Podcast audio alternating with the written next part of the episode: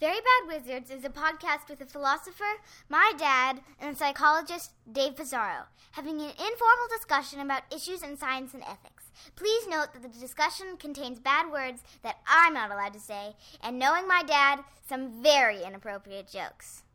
Now the fun begins. The great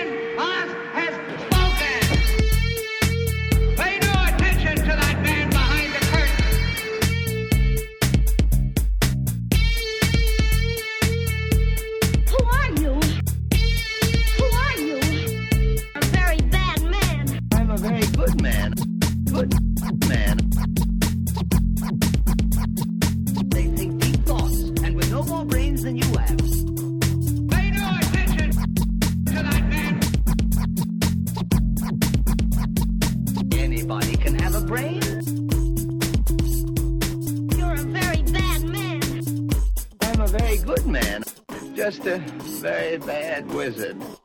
Welcome to Very Bad Wizards. I'm Tamler Sommers f- from the University of Houston. Dave, do you believe in long, slow, deep, soft, wet kisses that last three days?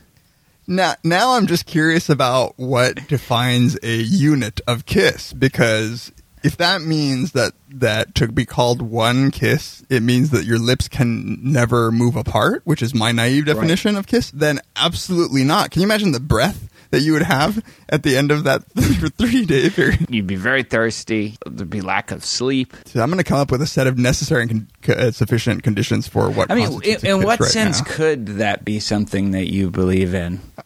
I'm David Pizarro from Cornell University. I think that believing in that is like sort of a like I believe that it is possible in some crazy contest where you win a car at the end.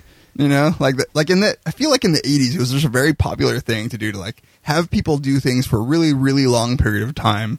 Um, and then whoever held out the longest won some crappy card. Um, so why are you asking me this question? I, is is this a proposition of sort?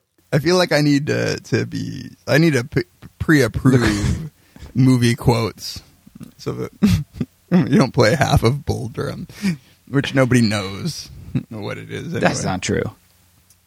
I mean, I, I guarantee that gonna do- eighty percent of our audience has, uh, knows what Bull Durham is and has seen the movie. Oh my god, you're so oh, miscalibrated.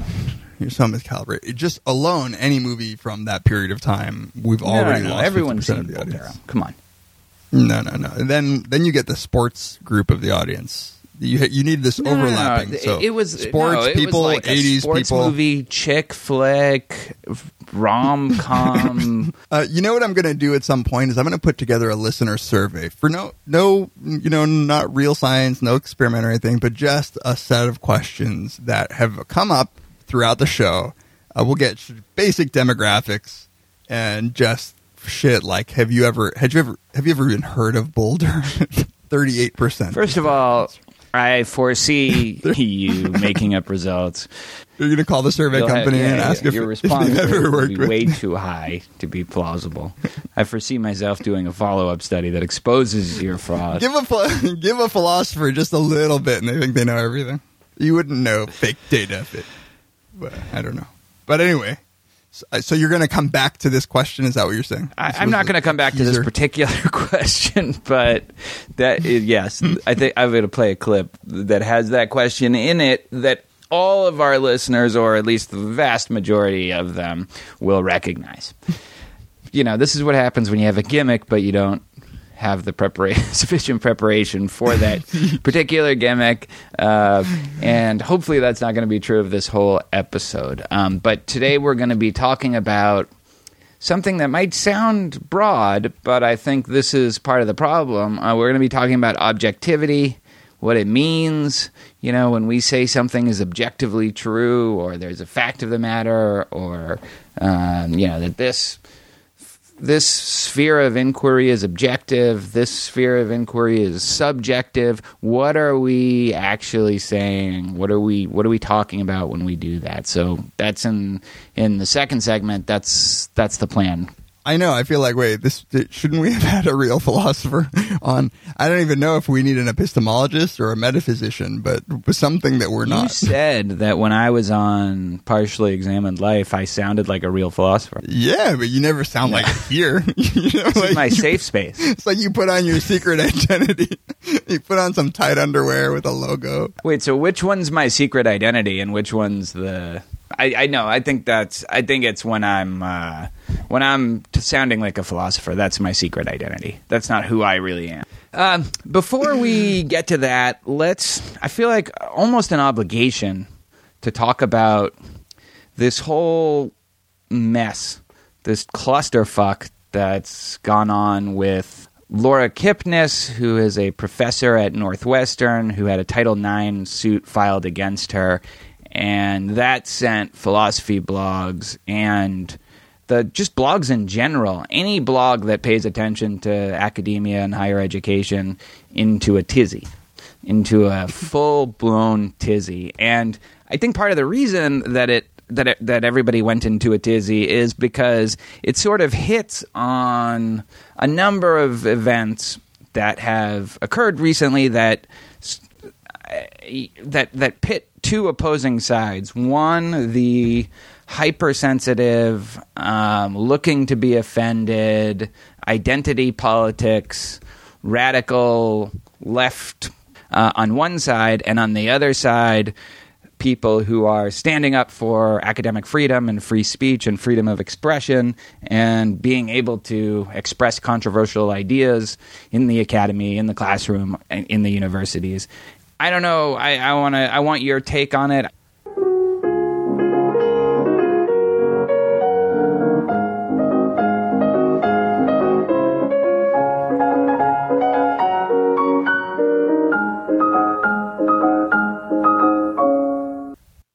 Okay, dear listeners, so we we gave a good-hearted attempt, good faith attempt to discuss um, the recent controversy, and it didn't go well. I mean, I think that this conversation made the the growing up with boys boys and girls toys like look like the the best, the most civil conversation we ever had. So Here, here's just a here's just a little clip. Here's an excerpt of what happened during this conversation.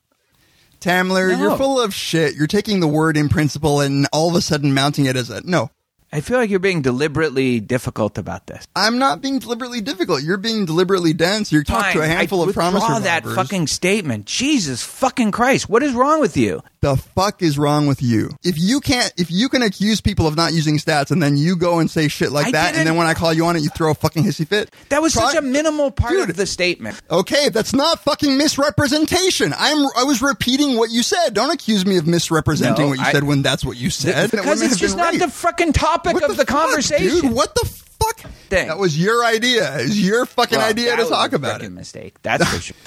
Oh, I, fuck am telling you what it came across I'm not that guy. I'm not state. that I'm guy. Being honest. It came across as Like, that. and I was pissed. All right, I'm sorry, Dave. I, I I apologize for my role in this. I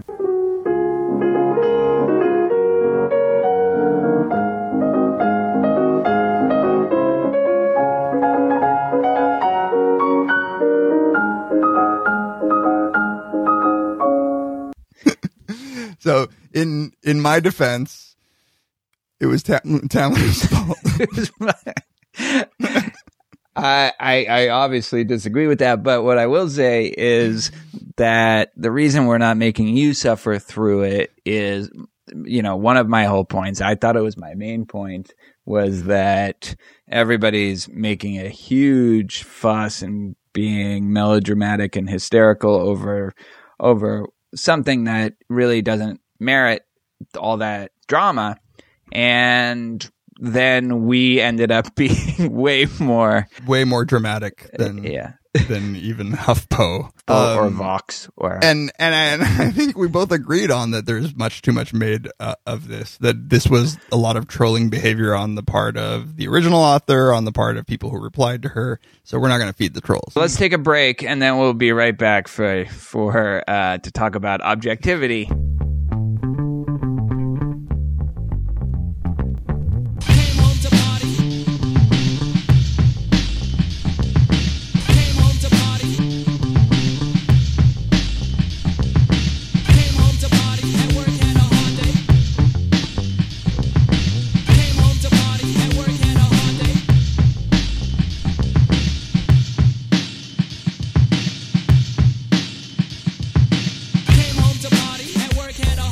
Welcome back to Very Bad Wizards.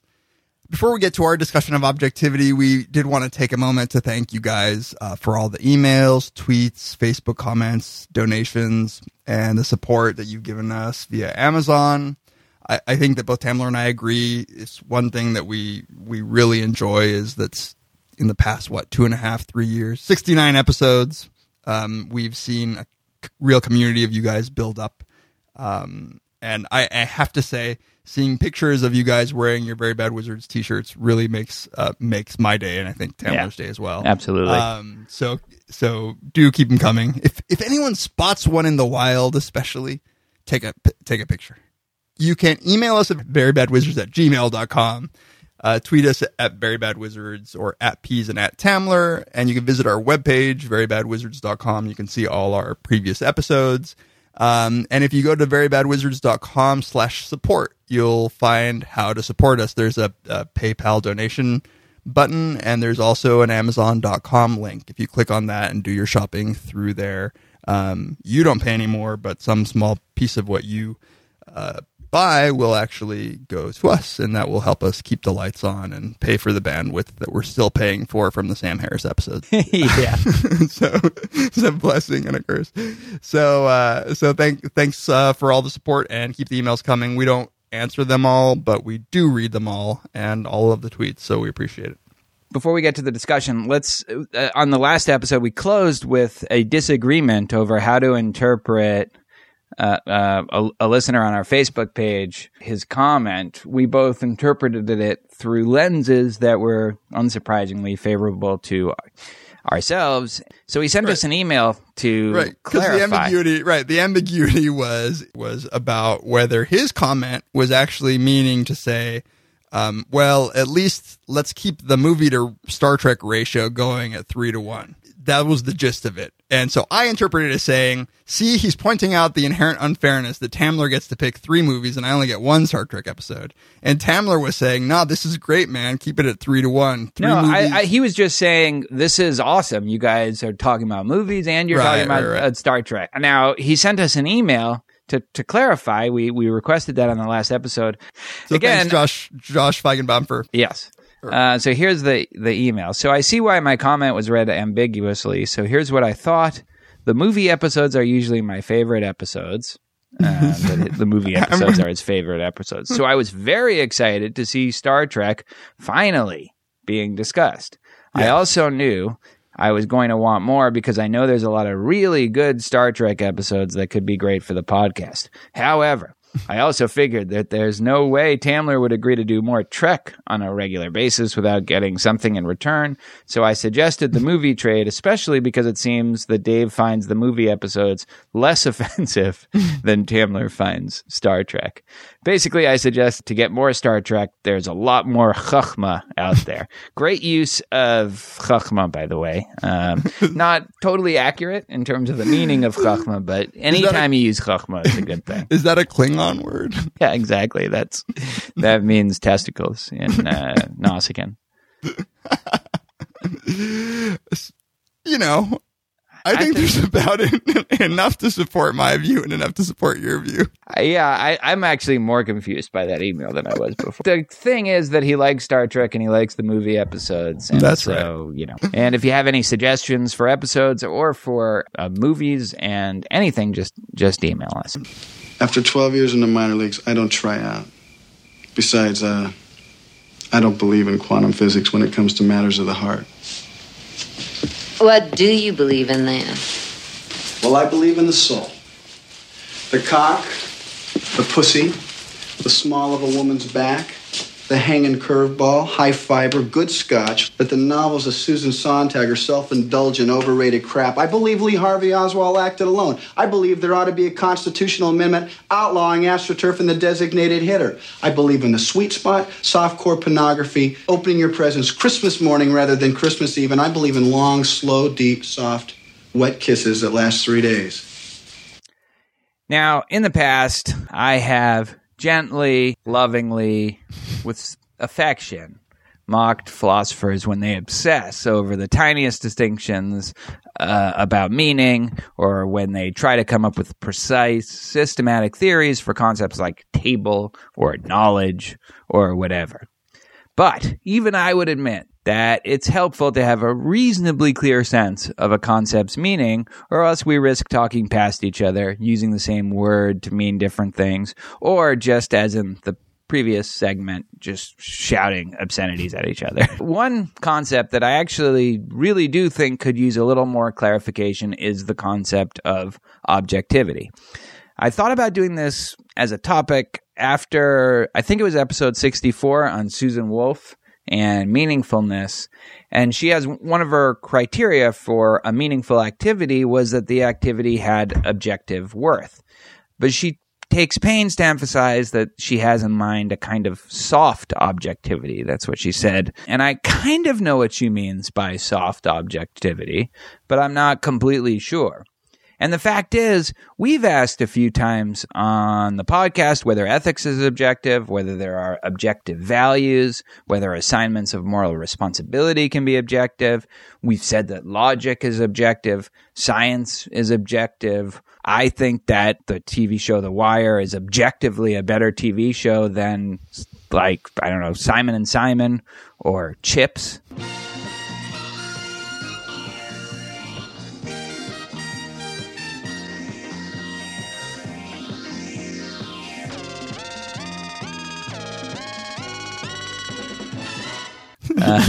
You're so old.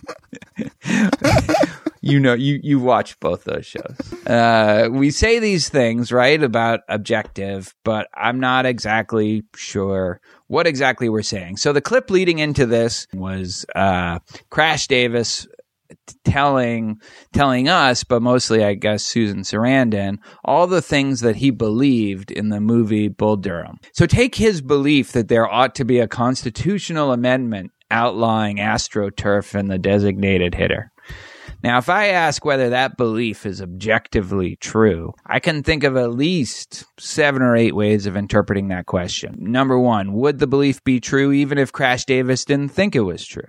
Number two, would the belief be true if Davis or anybody else didn't think it was? Uh, number three, is the belief true according to a widely or universally accepted set of standards or criteria?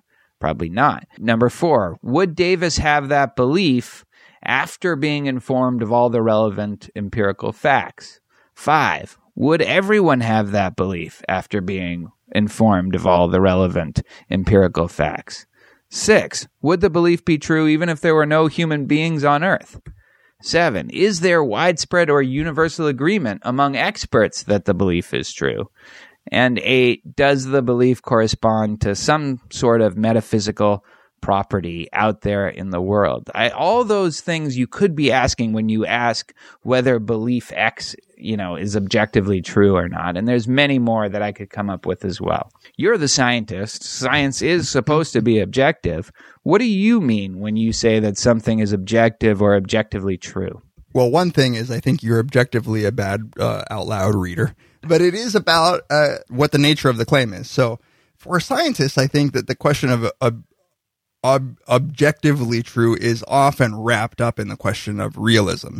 That is, we think that something is a scientific claim is true if, in fact, it is pointing to something that is sort of mind completely mind independent right? So water is H2O is a fact, and it would be a fact if every human being died, you know, from here on out. Um, and in fact, if there were no sentient beings. So I think that's what in science, I, I don't think that most scientists give much thought to this, but I think that there is a level of naive realism that scientific claims are taken to be objectively true. That is, if everybody had the right equipment, they would agree on the truth of it, and that it is pointing to something that is mind independent. By the right equipment, you mean that they had sufficient expertise in the domain that they're of the scientific claim or Yeah, right, exactly. So, and so- even when they disagree, like are there black holes and there's, you know, reasonable people on both sides, they would still both agree that there is some sort of fact of the matter there, even if Right. we're not going to find out what it is. Right. and science depends on there being these facts that that um, would be av- available to anybody you know regardless of time background or whatever who was sufficiently capable of understanding this is what for instance replicability stands on. It's like well in order to get to the truth right the objective facts we gotta we gotta actually make sure that I try it and you try it and we all get the same thing. If it weren't objective, it was a matter of subjectivity, then then we would just never have science. Now, And- there are certainly people who question that kind of Yeah. scientific realism, in particular, claims that are theory dependent because anytime a accepting the truth of a claim requires that you accept the truth of a theory, it's possible, and this was, you know, Thomas Kuhn's point, that would be a good, just to do the structure of scientific revolutions, that, you know, you could have maybe incommensurable theories. You know, it, it depends which framework you're looking through whether you think a certain claim is true or not. And in one framework, it would be false. In another framework, it would be true. Scientists, you know, this is why I always I always say sort of like philosophers of science probably wouldn't make for good scientists, and scientists probably shouldn't expose themselves to too much philosophy of science because they're when you think about it too much, you start really, really doubting what it is you're doing. And I think scientists just want like to to say, no, look, like we look, we saw an electron. You know, yay, electrons are real. But let's just, I, I think we should table that. Um, We can table and maybe that, yeah. talk about values and Yeah. what we mean when we say that, you know, uh, that, that certain things really are wrong. Right. Uh, well, and I things even really are objectively whether people you know people will say that about female circumcision people will say it about uh, aesthetic claims people will make even taste claims Yeah, and I want to actually introduce another category of things that we might say have uh, uh, could be objective, but but that don't require realism. Because I want I want to table the question of realism because I, I do think that that it's it we can have a discussion of objectivity without realism. So there are things that are facts that are objective facts that I think many people would agree are objective facts, but that are still somehow dependent on a set of people agreeing about them. So uh, I take it there's a way in which we use the term objective where we say, you know, how many strikes before you're out in base? Three, right? So it is a fact that three strikes means you're out. Now, it's not a fact in the sense that there is like a platonic cave where you know there's a you know three x's floating around that some you know it is not there's not there's no claim that there is a thing called a strike that exists um, and that three of them mean out. It is just a claim that that is a fact. Like if you and if you went into a baseball game and you wanted another pitch, because you were like, no, I you know where I come from, four strikes means you're out. They would be like, well, you're just wrong, buddy. Like go. Um, and so you can have things that are objectively true. Um, that just because there there's agreed upon set of rules and and and what you're talking about is with regard to those rules. Now there's plenty of things even within baseball that you sort of wonder look it, what, there wasn't an infield fly rule forever and then there was you Right. know? So there was that sort of limbo period where you ask whether we should have that or not. And at that Right. point the question isn't that clear cut it still isn't subjective um, because uh, you know I like the language that Alex was giving me, which is look, look, it's the rules of baseball are mind dependent. That is, there still are people who Sure. just decided these arbitrarily. Um, but it has to be a specific set of people that decided. That is, we couldn't just take a poll and then say, "Hey, it turns out that like you know ninety percent of Americans believe four strikes means you're out." They're wrong. There are even things in science where you might think this. Um, my my old uh, uh, buddy, who's a normative ethicist at Oberlin, uh, actually, um, he he's a libertarian. Tim if you Tim if you listened to our the lost segment, that uh, Tim Hall, I remember he gave me this example to teach me sort of about what what objective meant for him. He said, you know, how many continents are there? Right. So I, I don't know what it's like seven. I, I take it, and you're saying that's it's objectively true that there are that many continents. And I was caught up in, but wait, but it's continents aren't a natural kind. It's not as if it's obvious where one la- land mass begins and one doesn't. Is Central America part of South America or North America? But it is objective in the sense that geographers have a set of criteria and they apply those and they say that there are seven continents. You know, we, you can still know that they could get together like the planet Pluto, right? It's a fact that Pluto is no longer, and, uh, it's not arbitrary. But no, it's not arbitrary, but it's also not like they could have decided it was a planet too by just loosening the definition of what a planet is. Right, exactly. So now I ask you, where before we move on to morals, where does the aesthetic part lie? Is there a way in which you think that um, that aesthetics are more like, say, three strikes in baseball, or is it more like I like this ice cream flavor? I mean, one of the things that I think is a very helpful way of thinking about value objectivity is what people would think if they were if they had you know expertise is a loaded word. I don't want to say expertise but relevant exposure to the the the domain that we're talking about. You know I, I think there is a real sense in which chinatown cool hand luke the third man that now you're these just are trying to sound cool. these are better. Yeah, old boy. How about that? That these are better movies. Better. Like I feel comfortable saying that they're better than the the latest installment of the Twilight series, or if that if they're still doing those, or you know, and and and I say that based on if you know anything about movies, you will even if you if this movie is not a particular favorite of yours, if you know anything about movies, if you studied it at all, if you've if you've studied the craft, if you've studied filmmaking technique, you will agree that that this is a, a better movie. Now, it's not that there are a written down set of criteria like there are in baseball or like geologists have. It's more that the people who have studied it, and you don't even have to study it very hard, you know, in some of these clear cut cases, just take some real piece of shit movie. Apparently, this latest Cameron Crowe Aloha is, I haven't seen it. And then just compare it to just an absolutely fantastic movie, Mulholland Drive, whatever. You're just like, you just recognize, even if it's not your particular, it doesn't float your boat, like that that's just a great piece of filmmaking. And it's, it's according to a set of standards, but definitely a much more amorphous set of standards and a much Right. more disagreed upon set of standards than in the two cases that you right and up. and that's actually where where i think things start getting getting problematic when you have um two experts who you know who who we might say sort of a priori this person is qualified to judge whether a movie is good or bad or let's even say you know wh- whether the movie was well shot you know Right. whether and and so you have two cinematographers and one you know one thinks that Stanley Kubrick's cinematographer was brilliant and the other one thinks he was just you know just totally Derivative. cliche derivative.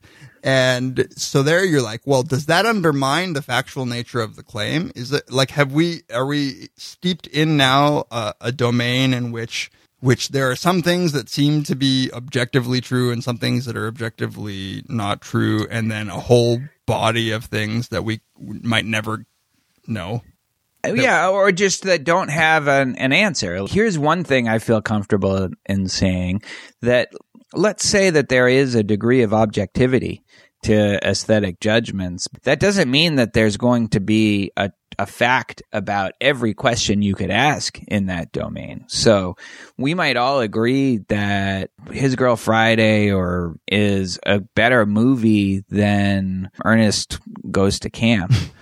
but that doesn't mean that you know if somebody wants to say that the third man is a better movie than the godfather or that there's an answer to that question or that there's a, an answer to the question is the third man even a great film a top 20 film a top 50 film you know like that that uh Right. and and certainly not i don't think anybody thinks that there's some sort of rank ordering of of movies or paintings or novels you know, that is authoritative in any way. And it's not an epistemological problem. It's not that, Right. well, there is that. It's just that we don't have We access to it. it. Right. It's, it's, it's, it's a pro, it, it's just, there's no fact of the matter about that. But just that there's no fact of the matter about that doesn't mean there's no fact of the matter about anything.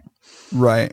I think that's a common mistake that if, if there is no right, if there is no answer like, well, three strikes you're out is pretty clear. Yeah. Um, um, but, but there are plenty of cases in which we agree that what we want is uh, sort of uh, the, the, say judges in Olympic gymnastics, they have a set of very, very clear necessary criteria for somebody to have done, um, a, a a move worthy of getting some score. And then, you know, I, I think we enjoy actually that The debate. that there's an amorphous part then to add Yeah. on top of it. You know? That's right. The Like way- or basketball, right? There's a you know, there's certain clear fouls and there's certain clearly things that are objectively not fouls. Right. And then there's this gray area. Is that a foul? Well, it depends on the game. It depends on how they're calling it earlier. Oh. It depends on You know, actually, we got to have. I was just talking to Tom Gilovich today, social psychologist, a colleague of mine here, and he did this. Have I? Have we talked about this? It's a great paper where he shows that if you look at free throw shots Yeah. in the NBA, um, if you divide up the shots into people who clearly weren't fouled, but nonetheless got a foul called in their favor, and so they did this uh, by a variety of ways. They coded it. They listened Yeah. to the announcers. They looked at the replays, and it, there's somewhere it's just clear that nobody got touched. And so now you've just been awarded a bad free, like a bad Yeah. foul, and you, you know, you know that it's bullshit that you are getting a free throw. The percentage of the free throw shots that go in dips down by 20%. wow. Yeah, so you're like exactly. intuitively trying to be fair about it. Totally. It's like you're you're just a karma. So it goes like the, the league average say is seventy percent. It goes down to fifty percent. It goes back up for the second shot, but it's that first Right. shot. It's a great finding. It's a great, That is a great Um, find. uh, yeah, I always think of like dog kennel clubs. Like there are some clear, clear criteria about Right. what makes for like a good schnauzer. But then Yeah. like when once you meet all of those criteria, you have a whole bunch of dogs that you might think, oh, I kind of like that one better. Um, Yeah. and right, It's a matter of taste. So right. So anytime so the fact that a certain thing a certain question might ultimately be subjective. And I actually feel comfortable saying that aesthetics is ultimately subjective in one sense that it really does depend on our perceptual cognitive uh, capacities and it also depends on certain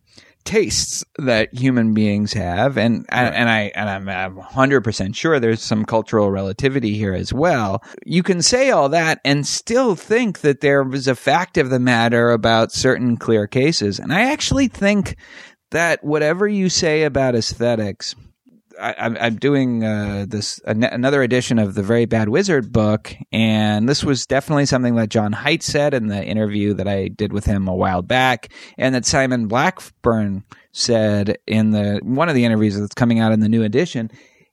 That, that, that you can pretty much say the same thing substantively about both domains. The difference, if there's a difference, is not in how clear it is or how objective it is. It's how much people care about disagreement. So this was something I thought that was interesting that Blackburn said is the reason we're uh, in in in ethics we're more concerned and, and philosophers are very concerned about whether ethics is objective is because disagreement troubles us more. It's it's more of a coordination problem. It's it's worse for us when there's moral disagreement than when there's aesthetic disagreement. But if you put us in a situation where aesthetic disagreement is is really bad for us practically speaking then we're going to get all huffy about that as well. Right, right.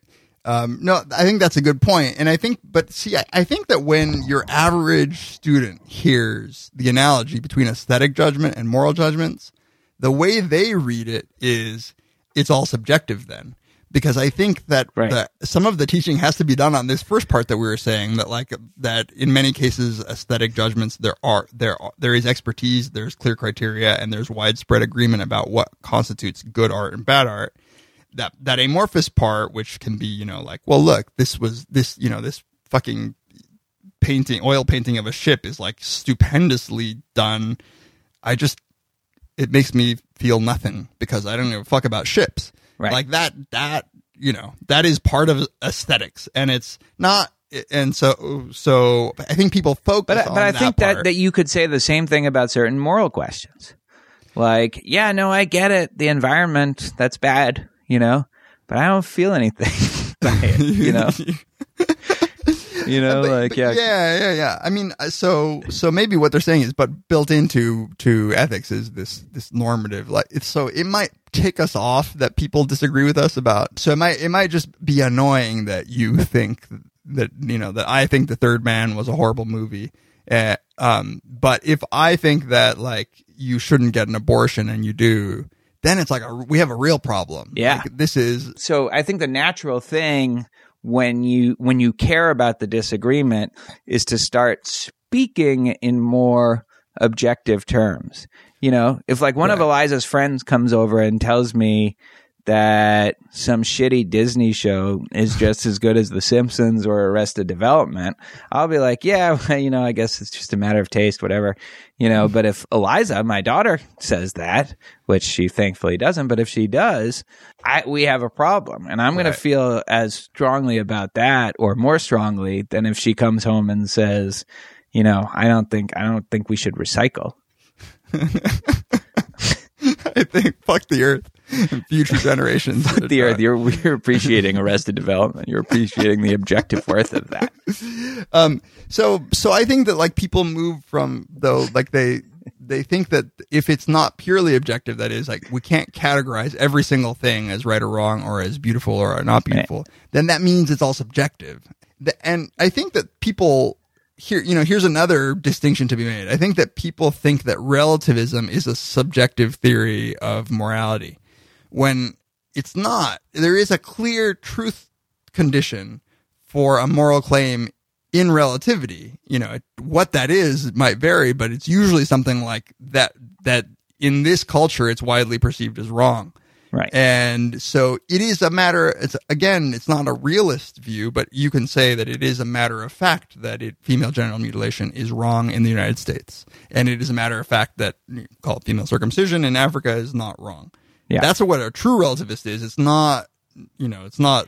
And I just don't know how many of those there are. You know, like those people who are who are committed to some sort of tr- real fact in a normative rather than just descriptive sense. You know, I think there are a lot of people who are like that in a descriptive sense. And in that sense, you know, it's true that this is an accepted practice in this culture and a not accepted uh, practice in, in that culture. And then there are certain things, but here's the thing, right? I mean, so take honor killings, you know, something like that, where I think there are definitely communities that find honor killings to be not just permissible, but obligatory in, uh, under certain circumstances.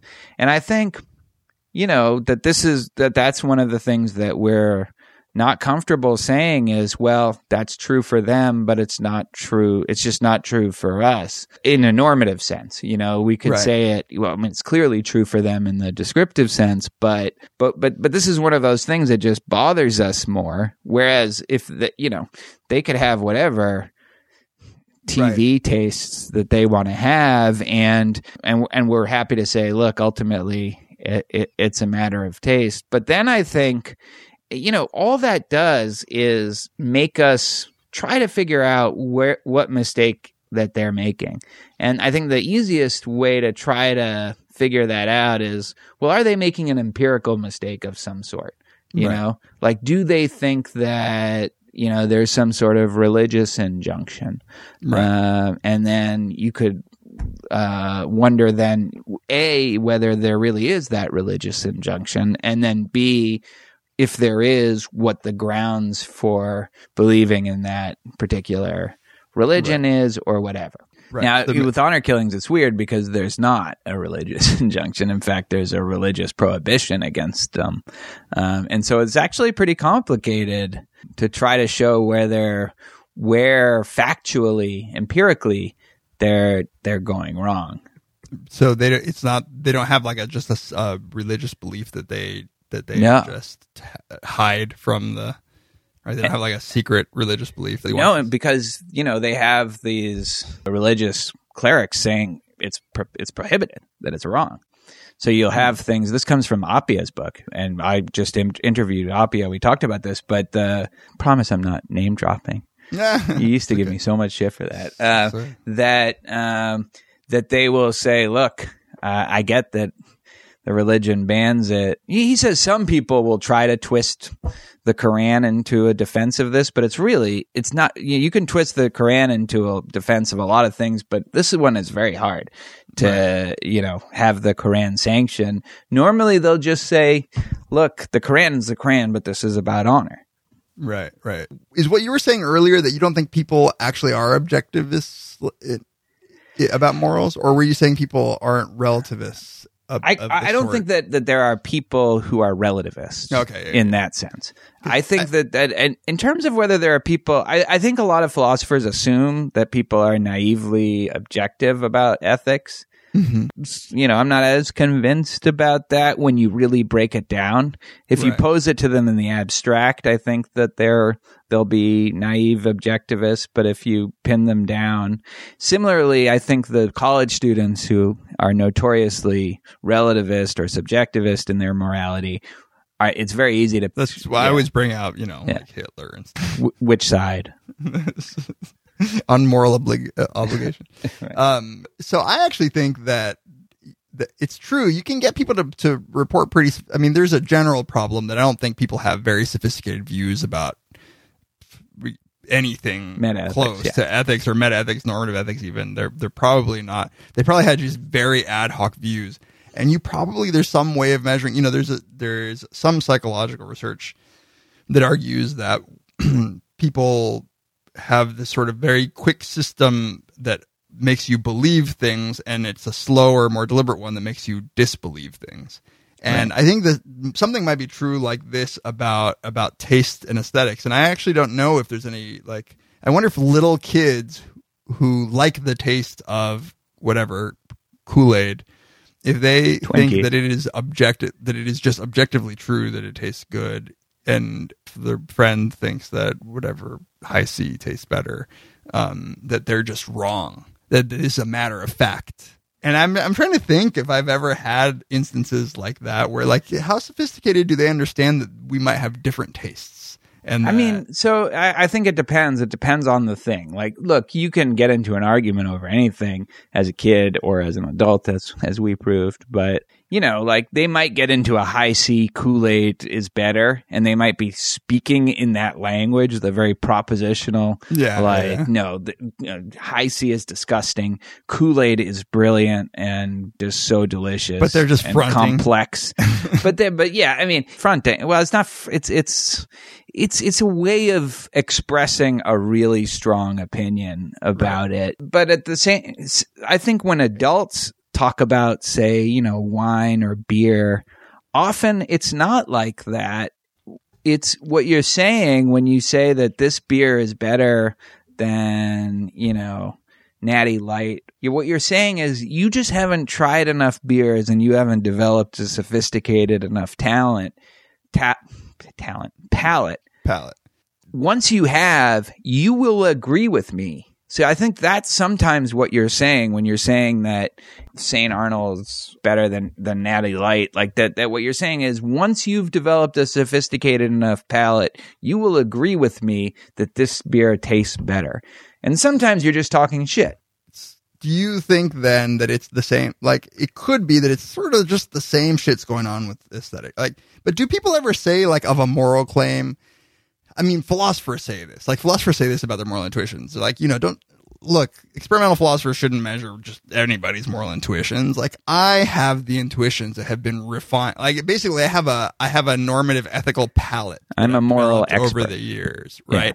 And so my intuitions are actually going to be refined, and so so uh, you know, um, so I am a better arbiter of what is right and what is wrong. So I think there's a couple like uh you know overall I, I find those kinds of claims just just you know like you, you can call yourself an expert on anything if you want but what's you know uh, I think the most charitable reading of people who who claim to some sort of moral expertise is and and this is often not the case but they've studied the relevant empirical facts about this topic um, and this is definitely not the purview just of philosophers at all. In fact it's often i think philosophers don't do enough of that. And the you know to the extent that there's some something about a philosopher or normative ethicist that might claim expertise it's i'm I- i'm i'm better at keeping my values and my sets of normative beliefs consistent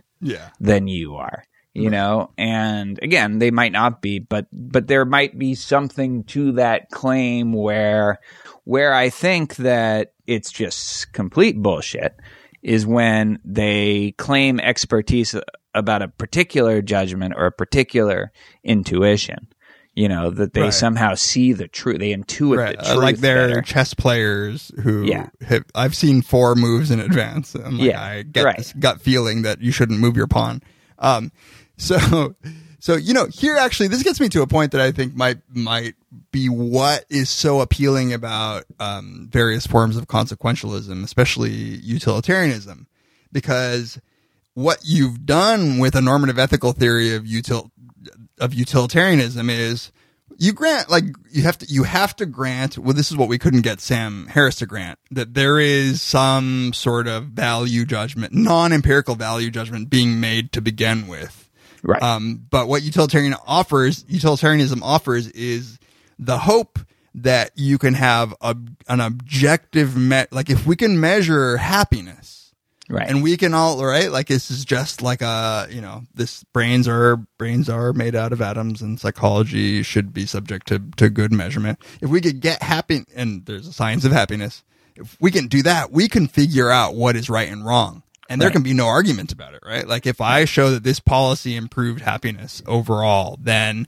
utilitarianism provides the sort of way out of the embarrassing thing that you have to do when you talk to non-philosophers and that is defend a claim that's about a value Yeah. when they want evidence or you know some something objective But as you say, the Achilles heel of that is that there is that initial value judgment that you can't provide empirical Uh, evidence yeah that's for. why you just ignore you ignore that one you say Um, like, but yeah, no, I think that is the appeal. The appeal is you now have something. Now, is it a kind of uh, an illusory, an illusory path to objectivity because just how you measure happiness and what you count as happiness and all of that is just going to be a like a huge mess. Well, but, yeah. but I guess the idea is at least you can at, at least there's something to work with there. you There's know? something to work with. There's the promise. But I think you're right. I think there's a deep problem there because like, yeah, there's a science of happiness and the science of happiness is interesting and valuable. And you can say like, oh, look, when we ask people overall, how, how happy are you or how good do you think your life is? We get a number.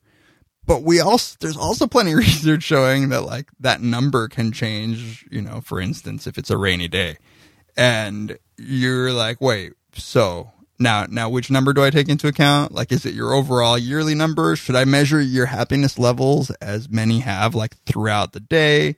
Um, what if you say you're happy, but you actually look like droopy?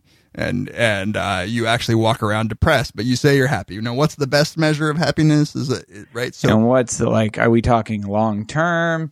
Should Yeah. we? How much like you know is a deep form of happiness for one hour worth eight hours of right, you know suffering? Like just because those other people don't even get to experience that deep form of happiness because they didn't you know take ecstasy. right. And then there's, you know, there's this work on hedonic adaptation, which is that like, you know, showing that, that, hey, you measure, if you measure, say, somebody who's lost the limb or is now, you know, paraplegic, you measure their happiness right afterwards, it goes down. But like, you know, after a year, and I'm getting the numbers wrong, and I'm, I know this study's controversial, but, but there are plenty of other findings along these lines. After a year, their happiness levels go right back up. What you don't want to conclude as a utilitarian is that therefore it's okay to go around paralyzing people because their happiness levels go up. You you want some other criteria. So so there is this p- problem just in psychology of what is objective, but right, how do we measure objectively psychological states? But that's then compounded by the I, I do think this is one of those things where it's again there are clear cases though that at the same time it, we can identify this person has a happier life than that person Right. you know um and i and it and it just seems right and it's not it's it's just not a controversial claim and, you know this is just like with aesthetics or or or, or other value judgments like the fact that we can't make fine grained distinctions often doesn't mean we can't make any distinctions Right. But but I think that if you do hinge it on happiness, you are left with some paradoxes as a utilitarian where if you say some of the happiest nations in the world are also sort of underdeveloped and poor. And so, you know, I go to Chile and I find people to be there just a lot happier than Americans. than the people at applebee's than a, somebody who has a McMansion and every physical need met. Right. So, should I just aim at fight club just blow it all up start fresh That's the that movie made me actually like IKEA. That's why I didn't quite know what it was. I was like, I like that apartment. so Well, I don't know if that's a paradox. You know that that might be that's information that's worth having about. You know, it's a trite cliche, but but the money can't buy happiness. There's a lot of truth to that. You know, that doesn't mean we should necessarily blow up buildings and and blow part of our face off, but but it's it's worth knowing that you know just having that four thousand square foot house and doesn't mean that you're going to be happy. I think one of the one of the most solid findings in happiness is that your happiness is completely contingent on the happiness of those around you. Probably in this sense that uh, um, if I make fifty thousand dollars a year and everybody around me is making forty, I'm a happy dude. yeah. So let me propose something and tell me if you agree with this. That I don't think that there are differences in kind. Um, I think there's a big, long objectivity subjectivity spectrum. And on one end of the spectrum, on the far end of the subjectivity spectrum, might be, you know, which Willy Wonka candy is the best Willy Wonka candy nerds, gobstoppers, and I'm sure listeners have uh, strong opinions about that. But Right. but there's not, you know, ultimately, that's a matter of taste. You probably shouldn't be Right, eating like, no- any of those no- things. But and, and nobody's no and and nobody would say that that you're not allowed to prefer your own taste like the, it is by definition you can have strong preferences right, Right. You, and nobody cares what other what preferences other people have. I mean, the I might care if my daughter goes and gets whole thing of I don't know Jolly Ranchers. I don't think that's Willy Wonka, but those are disgusting, and you can't uh you can't open. oh up- man those those those apple jolly ranchers are the best I, I, so good I can't even get the wrappers open, so I, I, I wouldn't know. The wrappers just like stick; they're like part of it. Little part of the wayne puts jolly ranchers in his uh in his soda and then puts uh codeine cough syrup in it and that's what he's always drinking Who? it's like super sugared Lil Wayne really. Yeah, he got. He has to be careful. I think that's how Mikey died. those were pop rocks Yeah. And then on the other end of the spectrum, and I think this is a Quinean sort of web of belief, maybe the other end of the spectrum, or if you're talking in terms of Quine's web of belief, the center of the web is logic. You know, Right. logical rules of inference and mathematical rules. If you fuck with those, everything's coming apart everything falls in the apart. rest of the web. Um, and so, you know, that's about as objective as it gets. And then, and I think this will be, this will vary from person to person. I actually think the web of belief is about as well as you can, it's about as good an image as you can have to try to discuss this question of objectivity. But, um, that that you know there's going to be this all this middle stuff. And i think you know ethics and aesthetic judgments and taste judgments i think mostly taste judgments are closer to the end to the subjective end and uh, or the, the farther reaches of the web and then moral judgments or aesthetic judgments. But often it's not domain specific. It's it's literally like what you're actually talking about. You know, there are a lot of moral questions that eh, they could go either way. You know, euthanasia. I, I, it's just But not so- going to bug me one way or the other. And so, and and what will bug me though is if Eliza, Eliza won't admit that you know Louis is better than uh, Jesse. but but so uh, part of what I meant, at least by domain specific, is that the truth conditions for what is objective d- just will differ. Like whether you're talking about the rules of a sport or whether you're, but talking about aesthetics. You know, when you Well, that's a separate sort of category. Is is those conventional things where everybody agrees on the convention?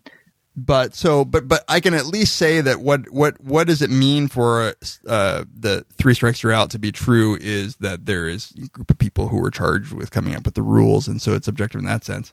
Um, and I can even say that for an aesthetic judgment, what I mean is that somebody who is sufficiently exposed themselves to wide variety can distinguish, even if I can't outline the rules, that there are some sort of tacit ru- rules that they're using um, in order to determine which movies are better and which ones aren't. And as you say, there might be plenty of fuzzy boundaries. But what are, I mean, I take it that the reason that moral claims are so problematic is that we uh, don't have a good set of truth conditions. Like what, what would, what does it mean to say that something is morally but I mean, I think we do, just like with aesthetic judgments. Like, But so is that's this what I wanna calling get to harm? you. Is this causing harm? Is this uh, uh, exhibiting loyalty? Is this exhibiting uh, empathy? Is this sorry, Paul? Uh, you know, like I think Uh, Paul- in the same way new- that that, that that we have these sort of implicit standards for judging the you know greatness of novels or paintings or symphonies, we have these loosely based and culturally, you know, not agreed upon entirely, although partly standards that we apply to specific things. What's the difference, really?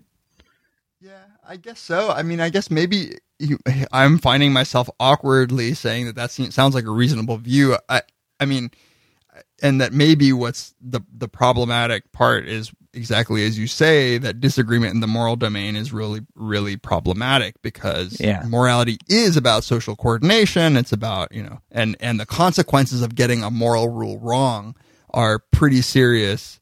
Um, and so so I, I could you know, Or but- disagreeing, even if you don't think there's a right or wrong in some sort of absolute sense, the consequence of disagreeing is more serious. Yeah. So, but, but I want to distinguish between a few of the things that you might be saying.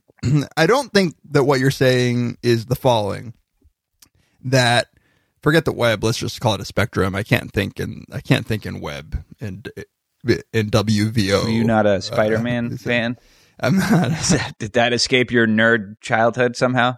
I liked it better when he made his own web with his cartridges and not when. Yeah, yeah, not when it was Um, the suit. Yeah, Yeah. or when it wasn't his skin.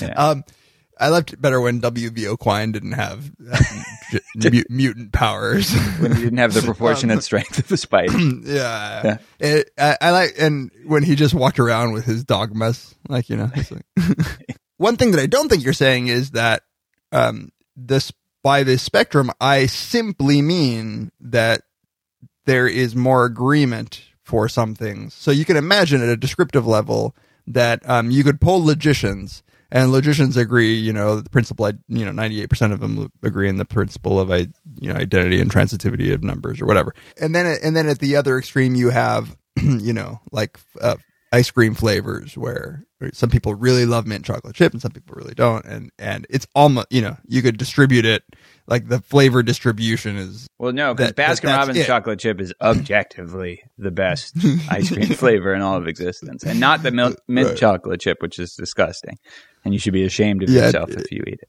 I actually like scoops of lebni, that Arabic uh, yogurt that's like kind of solid. That's what like in my tradition in my family, just globs. Are you? Are you, you would call it what you would call a schmear. what do you mean? Your tradition? Are you?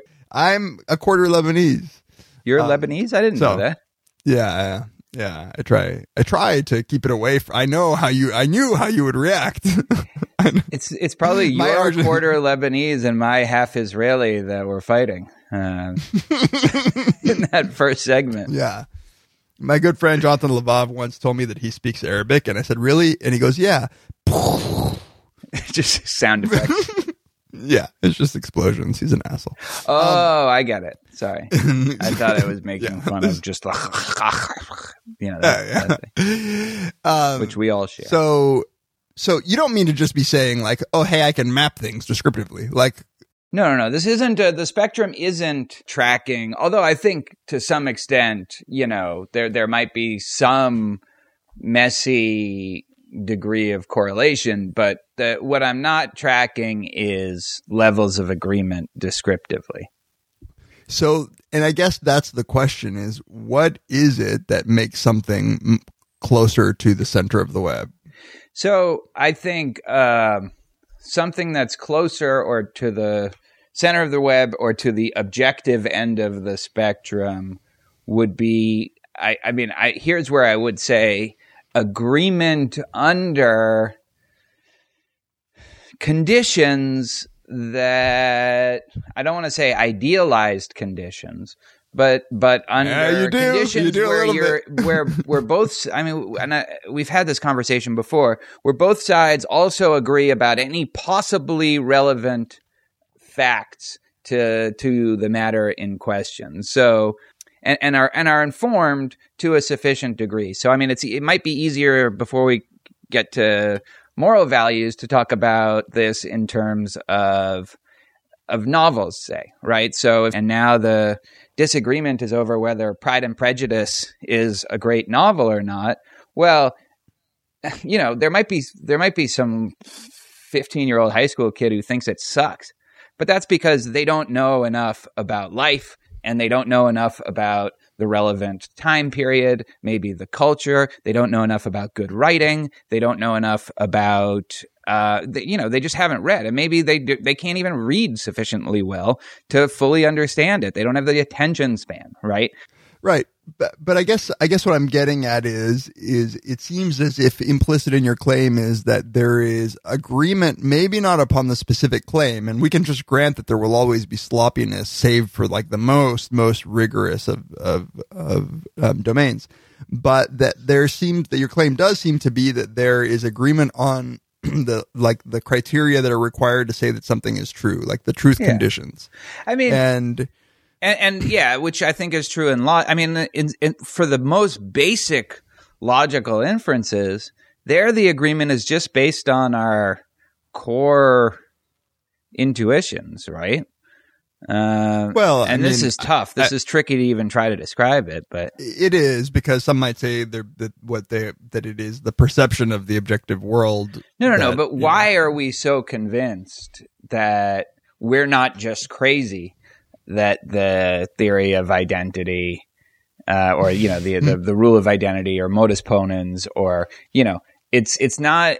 We're, we're pretty convinced, even as strongly as we feel about it, we're also convinced that that that we're not out of our minds when it comes to this, and that's because everybody agrees with us on this or everybody we come into contact with. There's nobody that that doesn't share that same feeling of certainty. Now whether that feeling of certainty or self-evidence is tracking something objective is beside the point in terms of yeah, how we let- feel about and- it epistemically Uh, yeah, we ha- we have to sidestep. I think the question of of realism for this discussion, but we can. I think I agree with you that that things like you know inconsistent mathematical systems are not satisfying in the way that consistent mathematical systems are. Right. Right. So it's actually is actually quite distressing to have you know incompleteness. Um, for for deep deep reasons right so and, And so then- then you're what you're what you are um sort of tracking in this continuum or in this web is the degree to which uh let's call uh, can we call it the degree to which you don't you wouldn't feel as crazy if you disagreed right I mean, well I don't know that that's you wouldn't feel at the degree to which you wouldn't feel as crazy if you disagreed Right. So if you all of a sudden told me that you love chocolate ice cream and I was like vanilla ice, like vanilla ice. Well, I would say, I would say, I like vanilla, you like chocolate. Well, you know, tough shit. Let's go have a burger or something. Um, Yeah. And uh, but if like I'm like I I hate abortion, and you're like I love abortion. I'm like what the fuck? How could you love abortion Abortions for everyone. for everyone, right? like. I mean, I don't think that, that that distinction is doing any work to be. I actually uh, do. just- so, for example, I actually like that um, as you're now distancing yourself from it. So, you know, there's a chair in my in my house, and I think that's just a fact of the matter that there's a chair here. Now, if Eliza and Jen come home and they say there's no chair there, what are you talking about? And I say, no, no, no, there's a chair there. And they say, no, there's not. Uh, are you, daddy? Are you okay? You having another seizure? That then, then I'm going to feel crazy.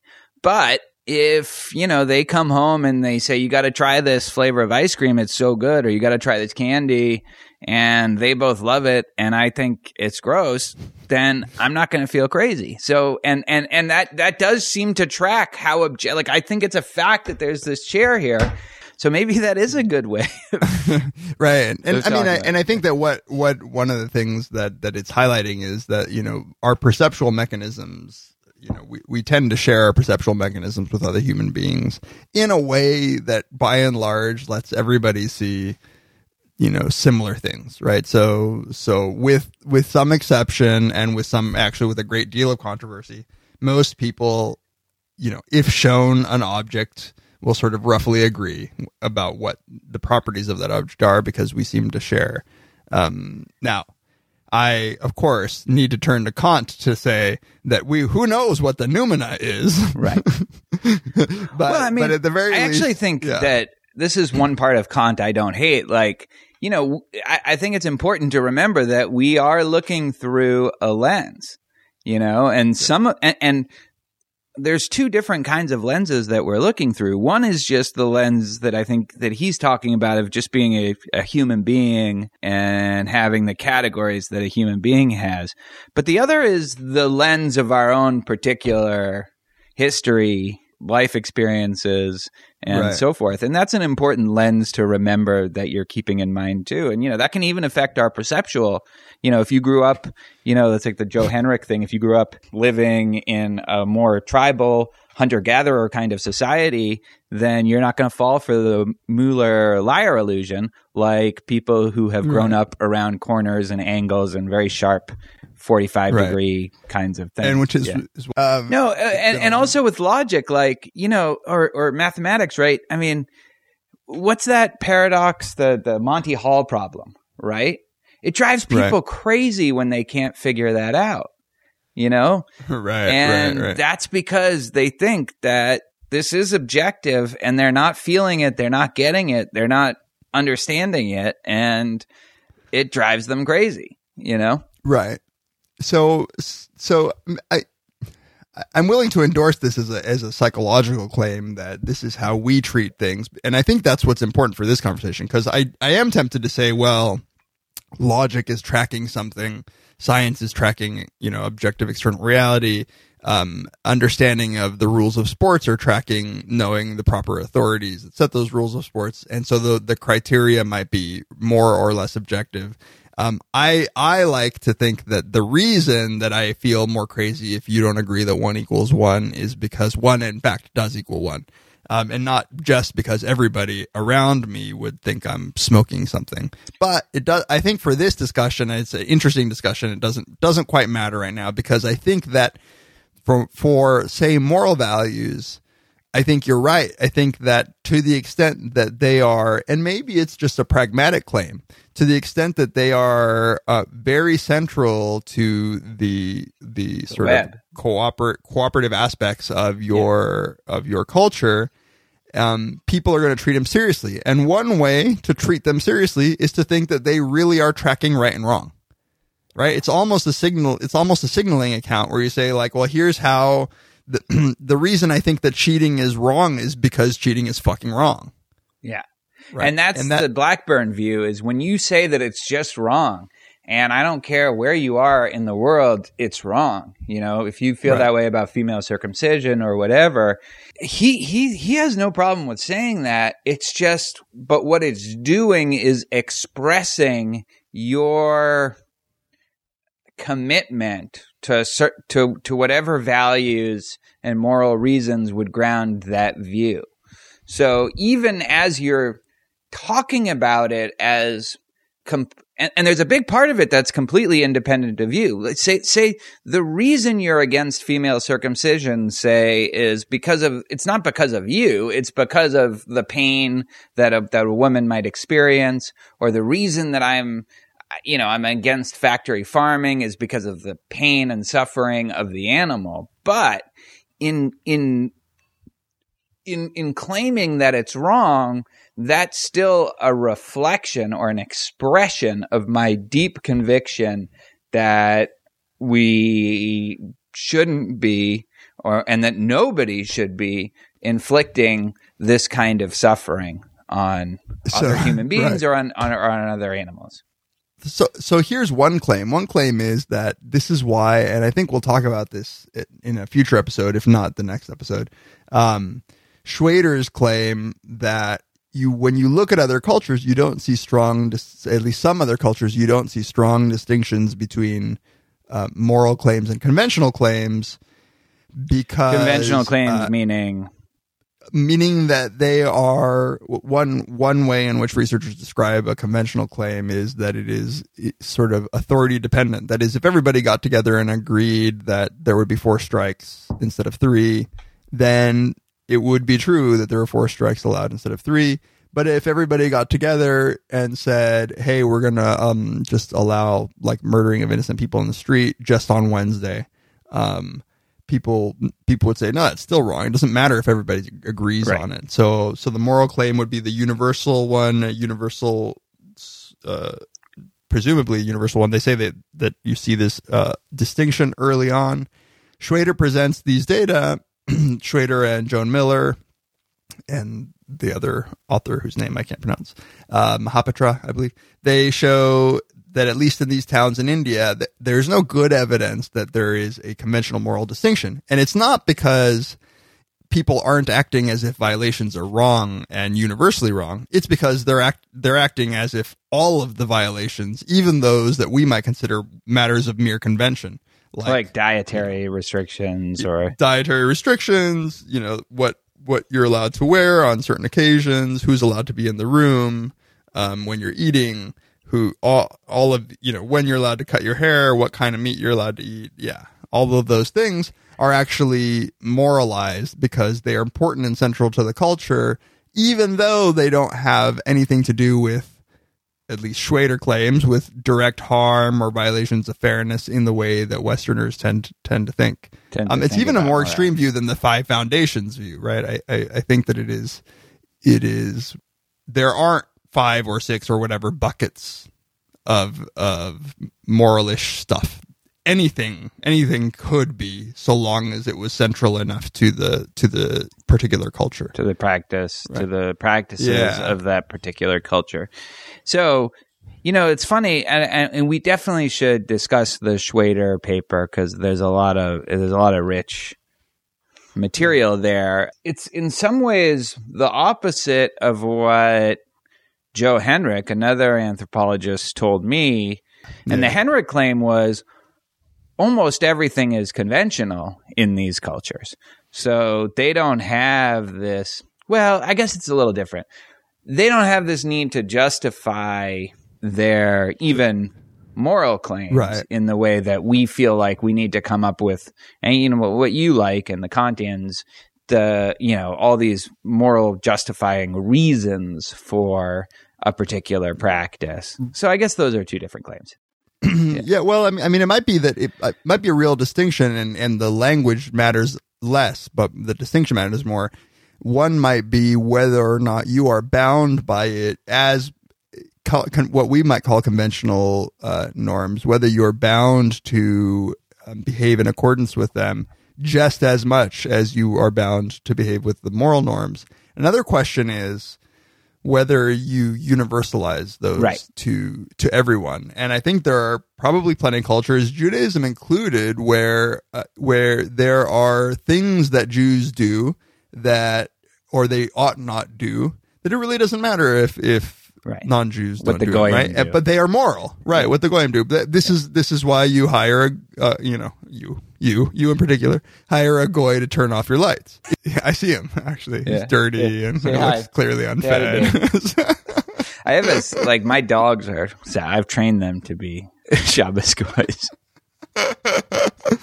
um, but this always actually puzzled me. Where I was like, how how do you think it's morally wrong, but don't care if other people do it?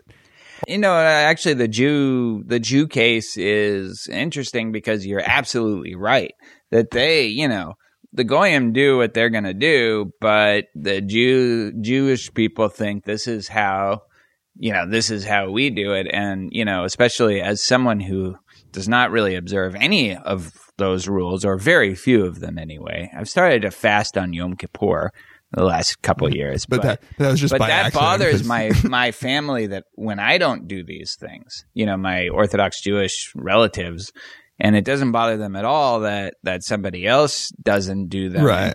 Like, and it, they don't even want those people to do it. You know, like it ha- Right. it, it means nothing to them, and it's not because they don't think it's. Yeah, this is why I think this whole idea that morality ha- is, supposed, you know, and this starts with, I guess, with Kohlberg that you know once you've reached this high level of morality then that means it's use, universalizable i think that's wrong and i think that's actually that may that might even be the exception rather than the rule i think maybe a lot Yeah. of people might not you know this whole idea of universal human rights and universal values that's a very recent development you know in historical I mean, I mean, so here's where I really have to say I, I agree that as a uh, as a descriptive claim, it is probably a rare sort of a, a rare feature of of Western morality in Or the Schrader article world that we'll talk about.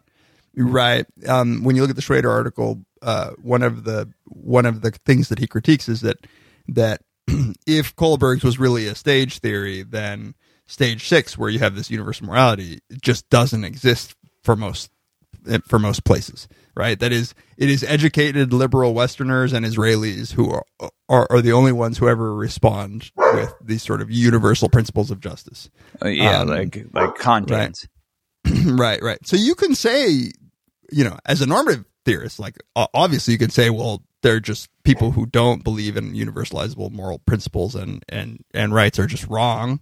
Um, but that is different again the descriptive one, and I think that the question of whether or not people actually take take this to be a feature of morality is an interesting one, and I don't think that we have a good answer. I, I mean, well i think we do i think most people don't yeah, no, I'm I'm I'm the simply saying I Jewish don't think we example have is a great good- example. My my my family thinks that that you know what I have done when I married a non-Jew that that was immoral, but they don't expect obviously non-Jew, Right. You know, and I guess Right. the Well, rule think- could, they- the, the universalizable rule, I guess, could be if you happen to be Jewish, you should marry it.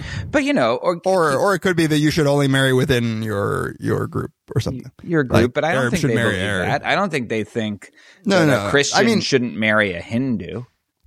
I mean, I'm inclined to say that it, that this is right, but what I'm saying is that that that even though we have that salient exception, I I think that there is actually a real lack of good data.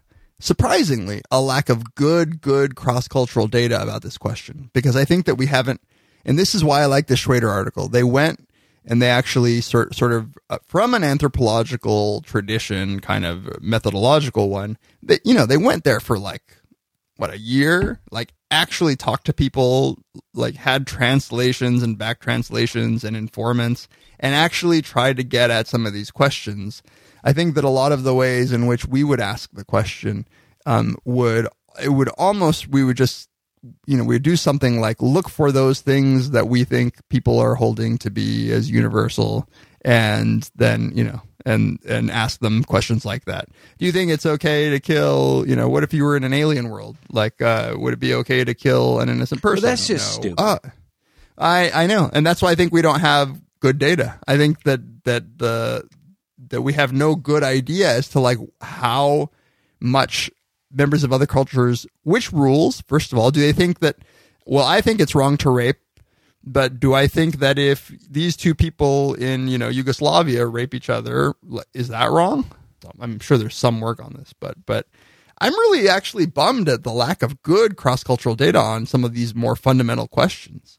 You know, we should have Tage on the show. We talked about his paper with Alan Fiske. This is definitely something that he would have an opinion on, and he would have some some data on. And Or he certainly, would at least know. Yeah. Ju- what? Yeah, and then, then for him, the answer would definitely be no. Like, look, if if if if it's regulating a relationship within the relevant community, within the relevant f- framework of people that you care about, then it's moral, and it doesn't have to have any kind of universalizable uh, Yeah. feature in order to be moral is how at least I, I understand his view of what it Right. what it means for something Well- to count as moral. Yeah, but you know, but then but then you do get a wa- sort of watered down, you know, definition of what moral is. I mean, this actually throws an interesting wrinkle on the whole objective subjective thing because what I was saying before was we tend to at least talk objectively, speak in objective terms. The more we care about the, you know, uh, securing agreement. But what that doesn't clarify is securing agreement among whom, you know? Right. And right, right, right. and and and I guess uh, you know uh, there are certain say aesthetic judgments. Overall, you know, I probably take a more you know closer to the objective side of the spectrum for what I would consider to be moral judgments than aesthetic judgments. But you know, it's it's not it it, all, it depends who I'm dealing with. So when Eliza if if if she has an aesthetic judgment about you know a Twilight novel being better than Jane Eyre, I'm gonna be I'm gonna explain to her that she's wrong about that, and I'm gonna talk in those kinds of terms, and I'm gonna explain. But what if it's what if it's one of her friends who expresses this view? And then, Um, then, then I'm again right there. Now I'll be like, well, you know, Different strokes for different boats. different.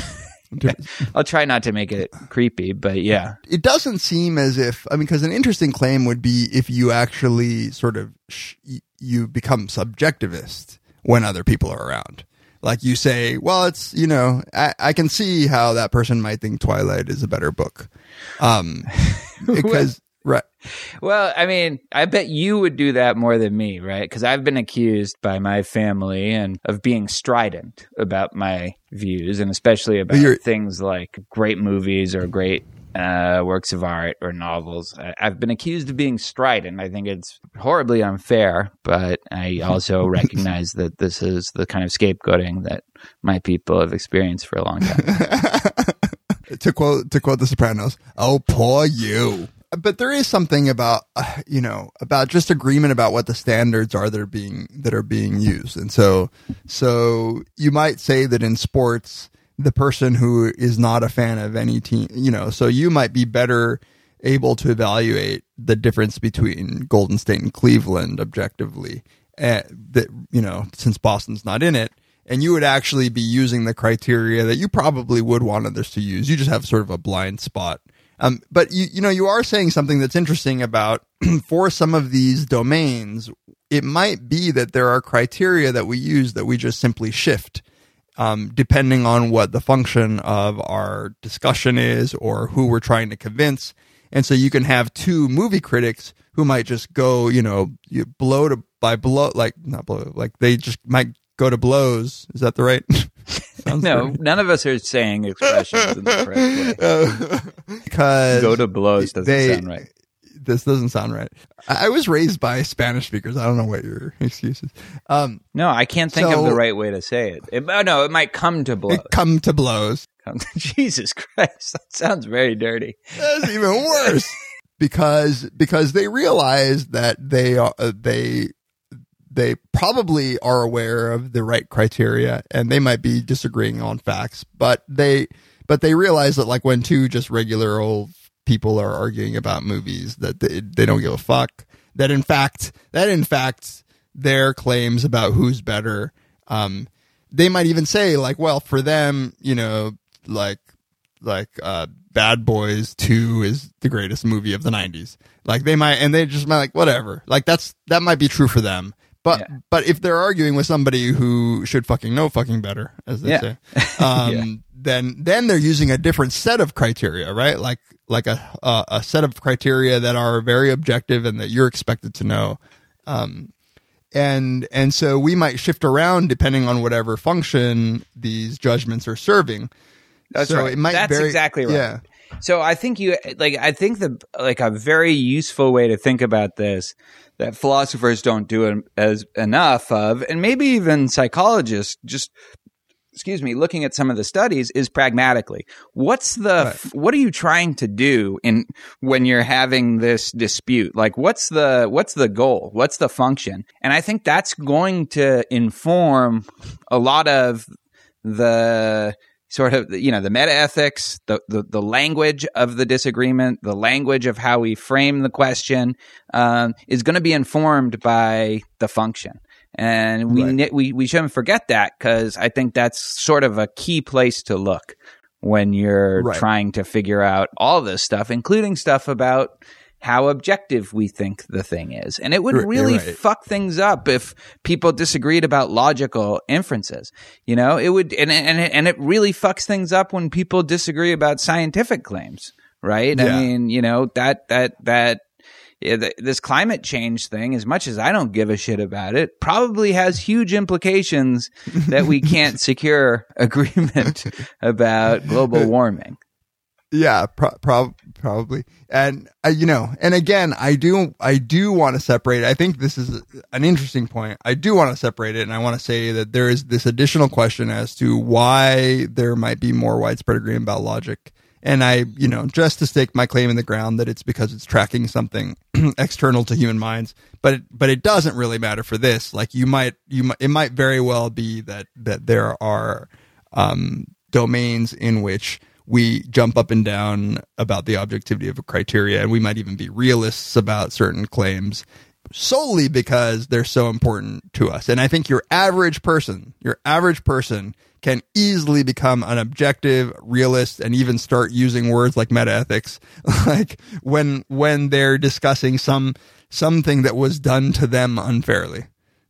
Right? Like, Right, that's right, that's right, when right. you're going to see people at, at their most like Most you know, objectivist, yeah. this yeah. probably you know it's like when Stanford Encyclopedia of Ethics Google searches are probably like most done by like No, yes, and I understand that you want to maintain your kind of Platonist commitments Yeah, that there are my- forms of you know logical truths and forms of the good, and and maybe that should well, be my new thing. That you're not a Kantian because that's getting old. You're a Platonist because you are, are that too.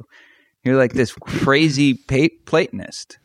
Yeah, and uh, just don't make sex jokes about it. At least with Kant, kind of your no, symposium no, nobody, at least nobody, nobody can accuse Kant of being like pedophile. li- li- licentious pedophile.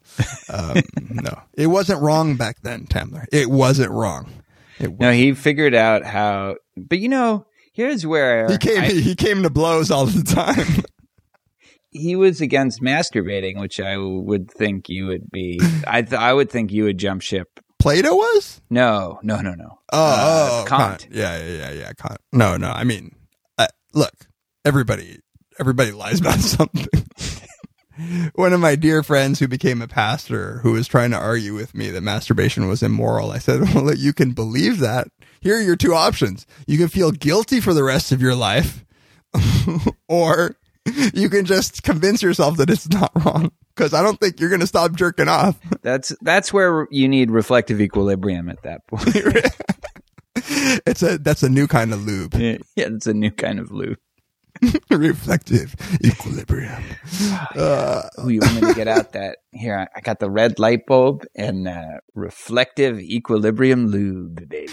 I'm gonna make a fake little soundtrack commercial with some soul music. All right. On that note, should we wrap this up?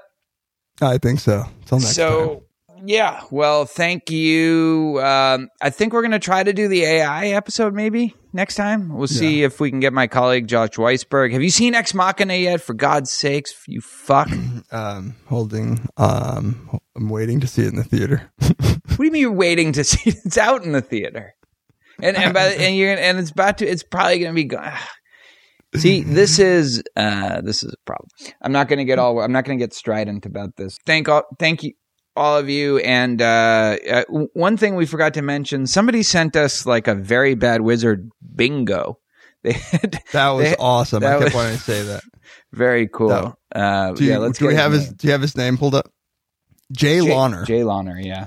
Jay Launer. Guys, I'd like to respectfully submit a riff on the VBW drinking game suitable for senior centers everywhere. Love the podcast. Keep up the good work. It is awesome. Uh, with his permission, we'll post. Uh, he even made different sheets, which, um, yeah, with with with things like uh, intuition, porn, one of my dogs barking, Louis C.K. Get Here problem. Like this is one card. Drugs. This is- Tamler calls Dave yeah. an anti-Semite. Tarantino. I mean, this is like a lot of them have already come up. Yoel Yeah. Inbar, Frankfurt cases, yeah, yeah. Peter Singer. You're reading them all. They're, they're all the cards are is the same categories, but No, no, they're not all the same. Like they, they, there's just a lot of overlap, like in bingo. Uh, okay. I think. A listener from last time who who said that I well, just both of us actually. This wasn't just me. Uh, that uh, we weren't exposing our daughters to en- enough female comedians, and I went on a mildly defensive in the last Yeah. episode, trying to say. Uh, but I still took it to heart and watched The Heat with my daughter the other night. You know, with uh, Melissa McCarthy and Sandra Bullock. Oh yeah, yeah. Is it any good? It's very funny. yeah, I liked it. That's one of the movies where the cover just annoyed me. I judge movies by the cover. What What do you mean by the cover? Like the Flick. VCR cover? It's the Betamax sleeve. Uh, And- I didn't and- think you got defensive. I thought you got actually. No, I, thought didn't You get admitted. defensive.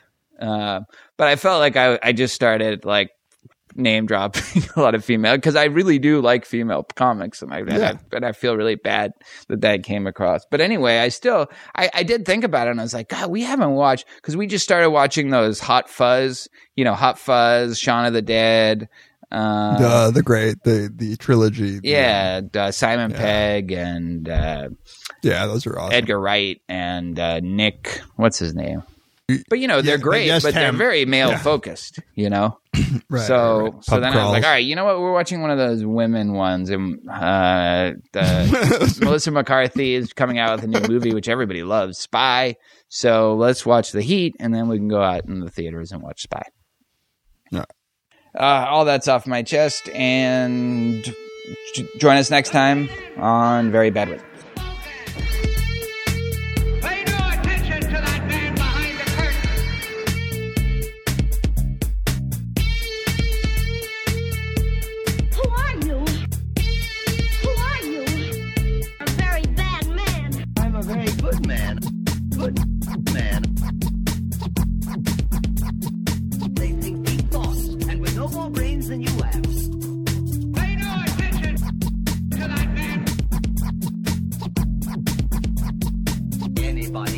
Brain.